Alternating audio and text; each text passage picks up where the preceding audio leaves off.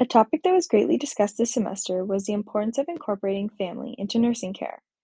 Research focusing on the importance of involving the patient's family in the nursing care of patients is constantly growing, as it is thought to be a central component to the quality of care. In a 2020 study, 16% of patients did not at all, or to a small degree, experience healthcare professionals offer their relatives opportunities to participate in decisions about their care.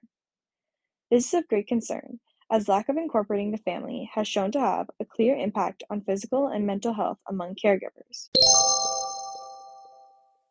This new knowledge has sparked an area of interest for me because I value my own family very much, and thus that impacts my values as a nurse. I will move forward with an added perspective of the importance of incorporating family into nursing practice, as the patient's family knows a different side of the patient than I, as the nurse, will be able to identify. In the video from Holland Bloorview, the importance of embedding the principles of client and family centered care in decision making was apparent.